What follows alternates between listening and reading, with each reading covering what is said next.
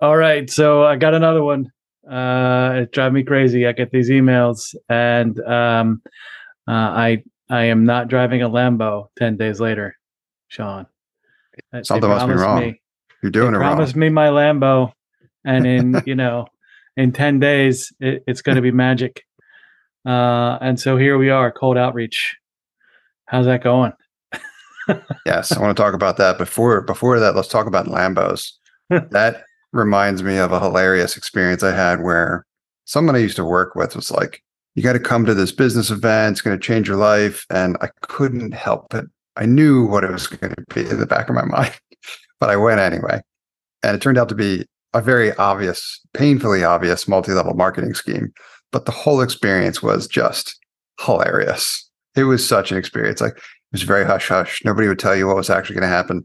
Eventually, it's just a room full of people wearing what they think successful people wear, I guess.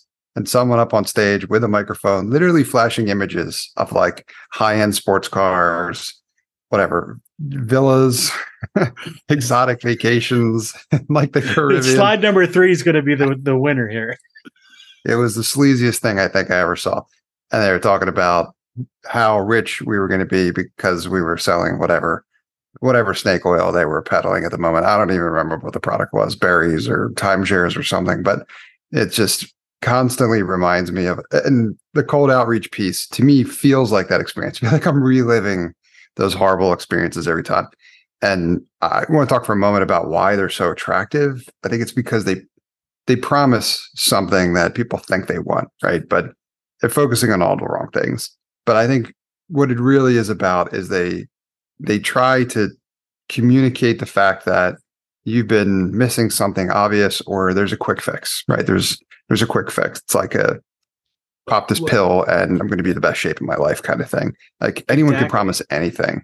Um, but for the most part, most of like that's where the saying, obviously, if it seems too good to be true, it probably is comes from. Well, we run into this all the time, right? As marketers, because um, you you want to compel value, right? You want to share, like, hey, look, we we can legit solve your problem, and folks are looking for that magic pill. So there's this kind of perpetual conflict as a marketer. Like, how do you deal with the fact that folks want it to be taken care of, or simple, or quick, or whatever, um, but they don't necessarily want to do the work to make all of those things happen or once they get in they've been scammed out of their hard-earned money and then off they go. So like that that balance is built into kind of the marketing landscape broadly. So how do you deal with it? I think the first thing to keep in mind here is like you're not just looking for easy. Easy may be a component to like efficiency in terms of you want something that can do can produce results, but do so without cannibalizing all your time. I think that's a better approach. But that's not the end goal. And I love starting with the end goal in mind. Like, what are you trying to do? I'm trying to connect with more people that need my help, right? In other words, lead gen, demand gen, whatever you want to call it. I need to find more people that need what it is that we do, that have the problems for which we solve. And if I can do that in a systematic way, build some kind of a process, then I can grow. I think that's it, really, when you boil it down to brass tacks in its most simple format. The problem and where people go sideways is the solutions that they attempt to kind of crack that nut. And that's where this, I call it the spray and pray method of cold outreach comes from. And to me, that is beyond dead. Like it's been on life support for so long, nobody can even remember it ever having been alive. so I want to steer as many people away from that as possible. And we could talk about why that doesn't work. And I'm sure almost everyone here listening, if not everyone, has had this experience and is probably getting spammed on the regular with something like that. yeah i mean we talked about it before the guys on linkedin like oh man i really love your stuff. I want to be your friend. And the moment you're like okay let's be friends they're like haha another lo- fish is on the line. Congratulations. Where would you like the hook inserted? And like that whole approach while it's awful right? Um, it works enough that people keep doing it. So it also damages i think the entire market space. Like if you look at all of that stuff now i got to compete with all these other jerks that are doing this essentially duplicitous horrible stuff.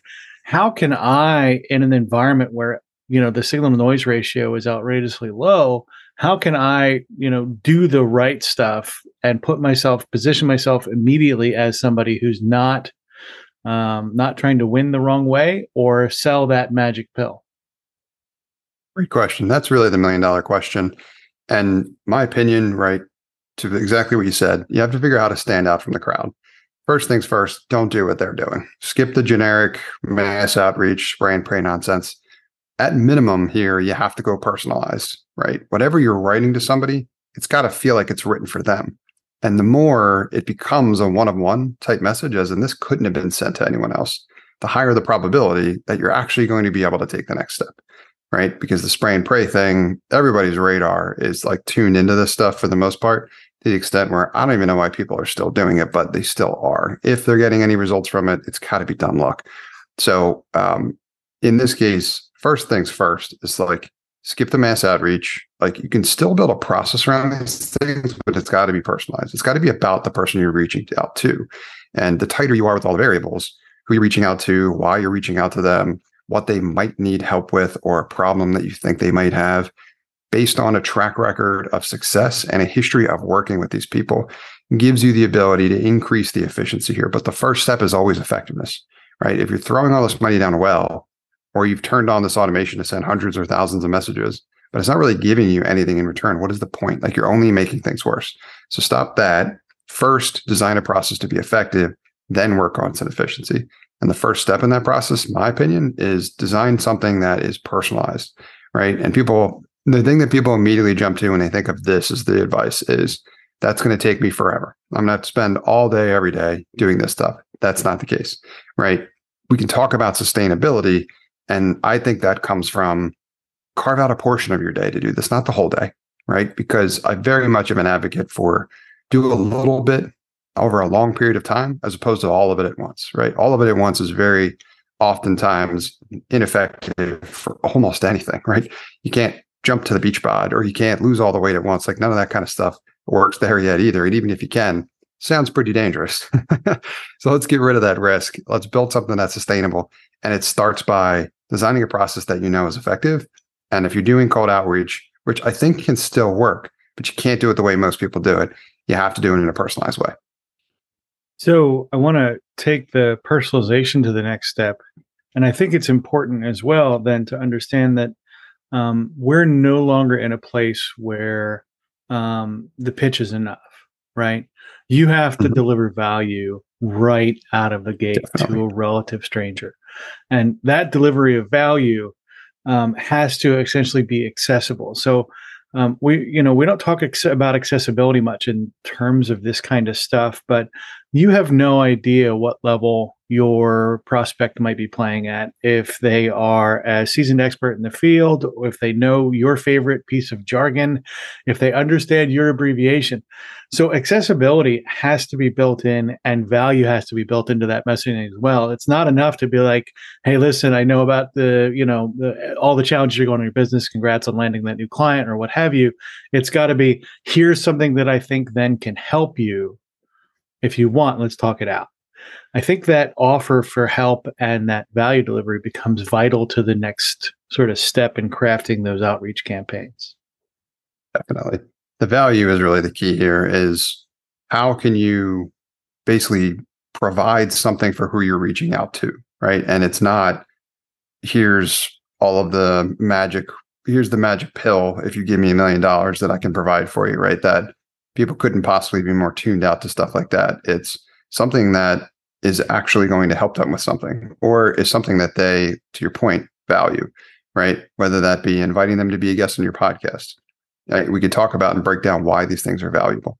Or if it's offering them something for free, right? Whatever it is. I've been outreach, I've, I've received some outreach, and the stuff that's um, in, in terms of what has been better is like, can I offer you this paid gift card or this or whatever? Can I buy you a coffee? Can I do whatever it is, right? Like at least they're experimenting and trying to innovate in ways that they're actually got some skin in the game. They're looking at providing things, right? And that's very different than wall of text. Here's all the amazing things about me. It's value, but it's also very much about them. You got to figure out like what would what would motivate them to respond and respond in a positive way with interest to opening up a line of communication with you. got to stay focused on that as the objective. You're not trying to go immediately to a sale. Even if you could, or even if you find the right person, what are the chances that this moment they're looking for that solution, right? Needle on a haystack approach. So you the stakes are way too high, even if it did work. Um, so instead, right, build a relationship. How do you build a relationship? Well, you lead with value, right? For the most part, no one would really walk up to anybody in person just just rattle off a bunch of nonsense about what it is they can they're selling. How would anybody in person respond to something like that? So this is what I've been in 38 years in the business. Buy my stuff right now. right? Yeah. Like, what oh. do you want to buy from what I'm selling? Oh, hi. By the way, my name's Sean. Like that's not how anyone would react or uh, interact with someone in person. So think about it from that perspective. Like, what would you open up a conversation with? You're trying to capture someone's attention, but provide them with something of value, right? You want to build a relationship with them. How do you do that in person? Translate that to your online sources as well. So there's there's a lot of mechanics here, and I, I you know we'll cover this in future episodes for sure. But um, so so first things first to kind of uh, just put it in context, right? You want to personalize your outreach. You want to offer something that has value. Um, and then from there, you want to make sure that your credibility indicators are lined up, right? You don't want to say, okay, look, I have now, you know, sent you this great resource that can help you with wherever you're at. Um, and, you know, also uh, I run a plumbing company and it's completely irrelevant, right?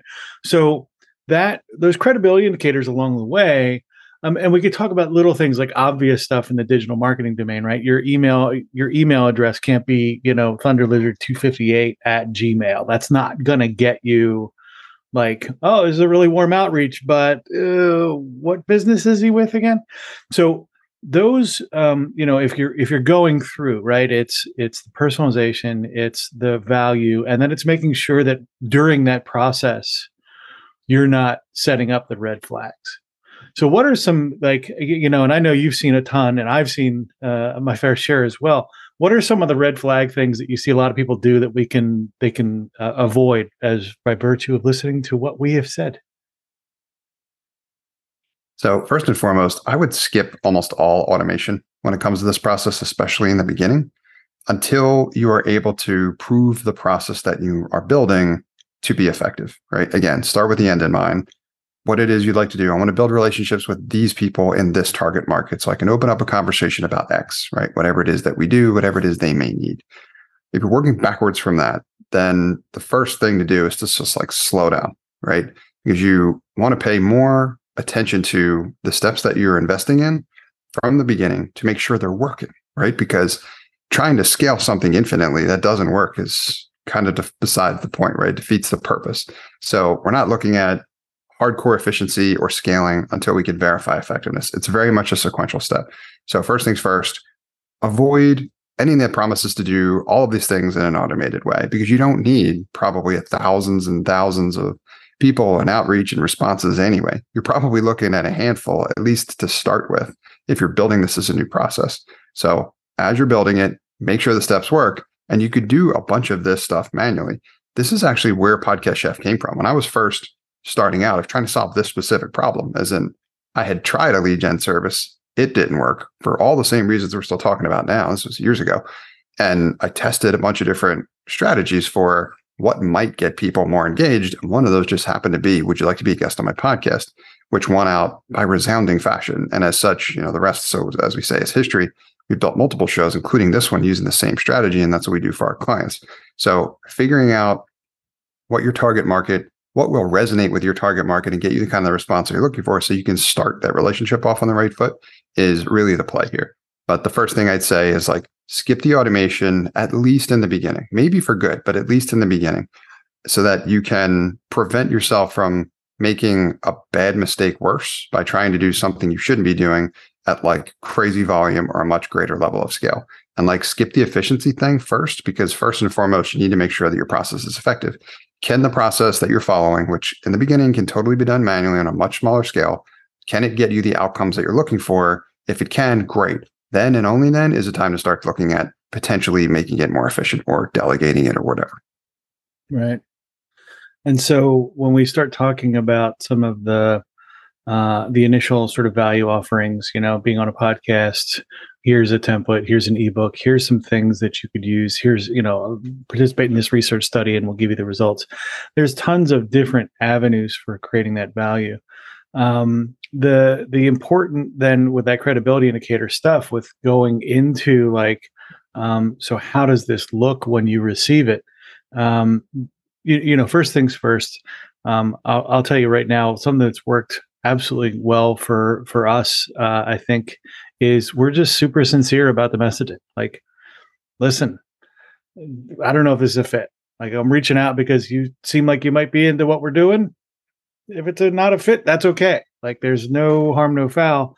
Uh, and right now i'm not selling anything. Like there is no conversation here uh, that's a sales conversation. I think this would be great for you and it'd be great for us at the same time being super transparent with a lot of the communications when it comes to this um, is going to help you increase your credibility. And that increase in credibility increases trust, which gets you to the next step. So when you talk about the end in mind, um, it's really important to understand what the end is. And the end is not a closed sale. The end is the start of the conversation. I need yes. FaceTime. I need uh, some level of interaction. And so I need to satisfy in the same way, uh, you know, a dating profile, you can't put like all of your creeper stuff on there. That's not going to work, right? You're not going to get the first date with that. Um, I'm not going to get a first date with an email that says, oh, yes, I can't wait to meet you so I can then sell you all my stuff, right?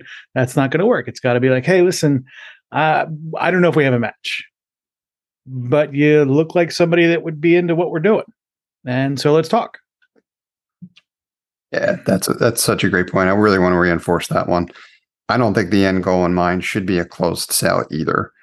And if you set it up in that way, I think it gets everything started on the wrong foot. Yep. If instead you're thinking, I want to build a relationship with this person who's in our target market, that pays dividends potentially forever, especially if you lead building that relationship off by investing in it, right? That's what they tell you when it comes to networking. It's just like, for whatever reason, the same principles that everyone gets taught when it comes to networking and for people that have effectively built networks like you and I with people typically in person, those principles just seem to disappear for whatever reason when people are trying cold outreach. And it's like, why would you abandon what you know you have tried and that clearly has worked and been effective to a certain extent uh, when it comes to trying to replicate those results doing something differently at a different level of scale. That is beyond me, but that is a huge missed opportunity. But if you are working from the end result being a closed deal, especially with cold outreach, your performance is just likely to be terrible. As and for the sole reason, even if it, you're not thinking of it in terms of it's the right thing to do, which it clearly is, um, think about it from the perspective of what are the chances that you're going to find the right person in the right target market who needs whatever it is, it is that you do and at that exact time that you've reached out to them. Like if you add all of those combinations up time scope and budget right like yeah literally like everything's lined up perfectly. Thank god i had this i was sending thousands of messages today. I happen to hit the lottery again right? Like it's basically hitting the lottery. Instead a much much better approach that increases your return over time in a major way. This is a big part of our process of podcast chef is like get them in your network keep them in your network that's the value is like get them in your network to build a relationship, invest in them, and then continue to keep them in your network, keep your network alive. And that's to keep you like they know about you, they know what you do. If and when they need that help, they may come to you. But for a million reasons that we just went into, that time is highly unlikely now, if ever, for this individual. But you want them to think of you if and when that does become the right time. And we've seen that time and time again from all the strategy that we invest in. So get them in your network, offer them value, and keep them in your network. Right. And then if you keep them in your network, you dramatically extend that time horizon in terms of your ability to get return potentially back from that relationship if and when that individual needs what it is that you do because the timing, budget, whatever has finally lined up, or they know someone who has that need, which they act as an extension of your business development and sales efforts. Even better, additionally increased return. But because you stay top of mind for them, because you have a strong relationship with them, now they're thinking of you and they're going to be an advocate for you in the form of a referral partner. And that that reminds me of one kind of uh, parting shot as we start to wrap the episode here, and that is, um, don't be afraid when you're building those relationships to send folks somewhere else. Um, you know, we talk about credibility indicators. If you're genuinely there to help, you have to understand as an owner or as a service provider or whatever your offering is, you might not be the right answer. And so it is vitally important to cultivate relationships as well with um, folks in maybe your competition, or at the very least, understand what that landscape looks like so you can say, listen, uh, this is, I'm not the right answer here. And that, again, this credibility indicator stuff, this building trust conversation, um, it, it, it's something that you know we'll we'll talk about this over and over and over again because it's so vital to being successful in your marketing campaigns. Is that trust relationship? Um, being able to say no we don't have a match being able to say no this is um, this is the wrong time for you to do this right? It's not in, in, your journey there's five other steps that have to happen before this. I'd love to take your money but to do that would be absolutely wasteful for both of us. That um it's like it's time to wrap the episode. Guest host jake the dog. Um so that um that whole mechanic uh, then will um, help you along and make sure that you're building those trusting relationships right out of the gate. Uh, and it takes it it takes a, a an understanding that um, because your goal long term, your strategic objective is sales, and you're using cold outreach as a tactic to build relationships, which then result in sales. Um, it it doesn't make the cold outreach and sales the same objective. Well said. Hey, you. Yes, you. It's uh, 2024 and you don't have a podcast yet. Or maybe you do, but you're struggling with it. Uh, we will talk to you about that uh, for free. We'll help you figure out uh, where you might be stuck, uh, whether or not we can help you for sure. But also, uh, if you don't have one yet, what are the like first five things you can do what are some great angles that you can use to make sure that your podcast was sustainable as you start to develop that moving forward? Those consults are free. So reach out at the link below uh, in the show notes or email me at brian at podcastchef.com. Thanks. Hi, this is Brian. Thanks for listening to the show. Uh, our website, podcastchef.com, has a ton of useful information about how to best leverage podcasting to help you solve some of your business goals and challenges. You can also schedule a demo uh, where we can show you how specifically Podcast Chef and our team can help you with some of your podcasting goals. Thanks.